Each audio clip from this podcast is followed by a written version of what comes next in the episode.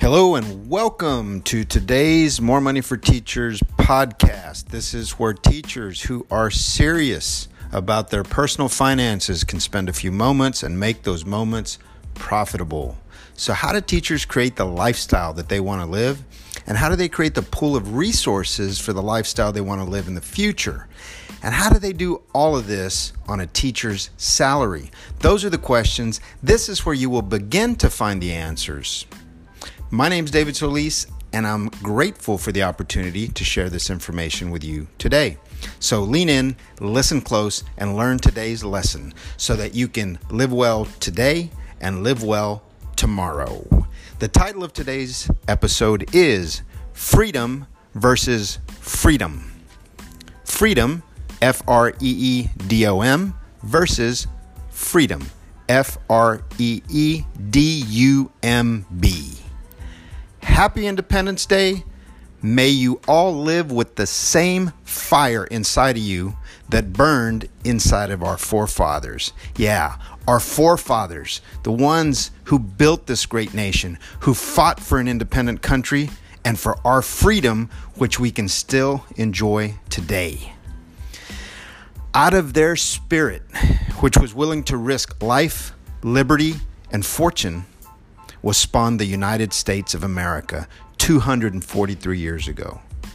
And still, one of the greatest ideas of mankind. An idea never intended on any semblance of perfection, but rather an idea with the intention of liberating men and focusing on progress towards a nation where people ruled over the government. Ordinary men who were brilliant and brave, who took the steps to carve out a new path and created the conditions to give us our freedom. The United States of America stands for freedom and has liberated more men and women from all over the world from oppressive conditions than any other country in history. There is so much freedom in this country that you have the freedom to create the life that you want to live. You even have the freedom to be dumb if that's your chosen path. My day began with what I perceived as an attack by one of my Facebook friends, air quotes.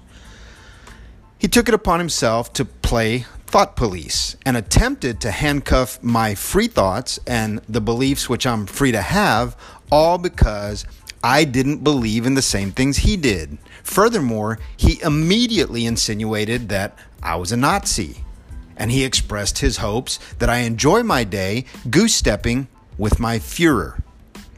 I thought this to be a very interesting choice of words, eh, but I gave him the benefit of the doubt since he probably had no knowledge of my background or my family's background. How could he know that my grandfather actually fought, like so many other American grandfathers, against the real Nazis? And how could he know that all these men who actually returned from this vicious war had to live with the physical, mental, and emotional scars for the rest of their lives. How could he know that when my time came, I too raised my hand and I wrote a blank check to the United States of America and I served in the United States Marine Corps, all in exchange for the freedoms which I enjoyed and which I hope all my future generations enjoy? Well, he could know if he ever made the decision not to be dumb Instead, he used his free choice to be dumb, free dumb. This is a beautiful condition which exists in our country. People are free to educate themselves and to become much more than what they might be able to become if they lived in another country, which might have an, a more oppressive culture and more a more oppressive government. Likewise, people here in the USA are also free to just be dumb and remain ignorant on any and every subject they choose to remain ignorant about. They have the freedom to believe what they want to believe. Where people get in trouble is when they begin to be thought police and begin to oppress anyone or oppress any institution that has different beliefs. Unfortunately, these people do exist because of our freedom and some do become bad actors. But this is an entirely different conversation altogether. No need to go there today. But there is a lesson here that also applies to personal finances.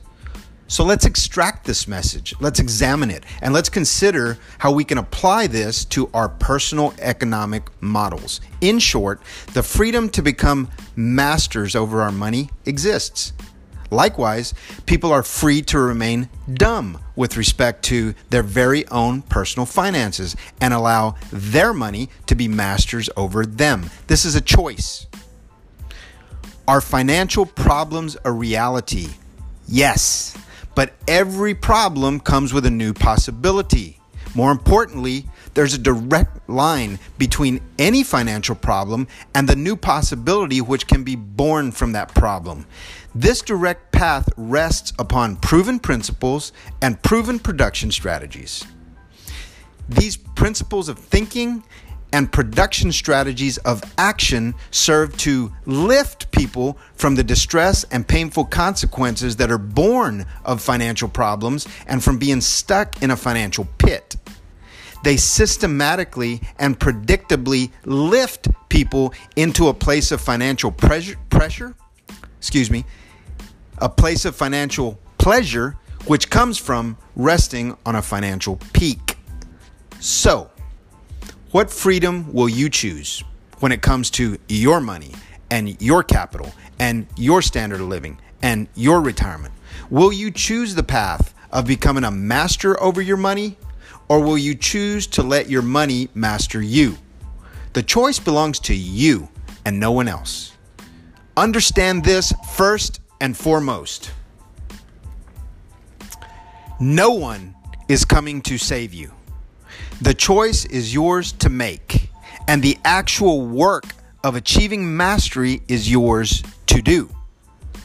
And quite frankly, you wouldn't want anyone to save you because this would deprive you of the victory of becoming the greater version of yourself that you want to become.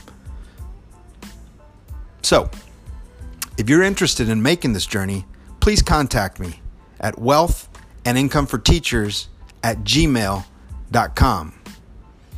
Oh, and to the person that attacked me this morning, thanks for the attack today. It paved my way for my daily content and the form in the form of the written word, the spoken word, video content, and a powerful image. Thank you for helping me get my message out to others.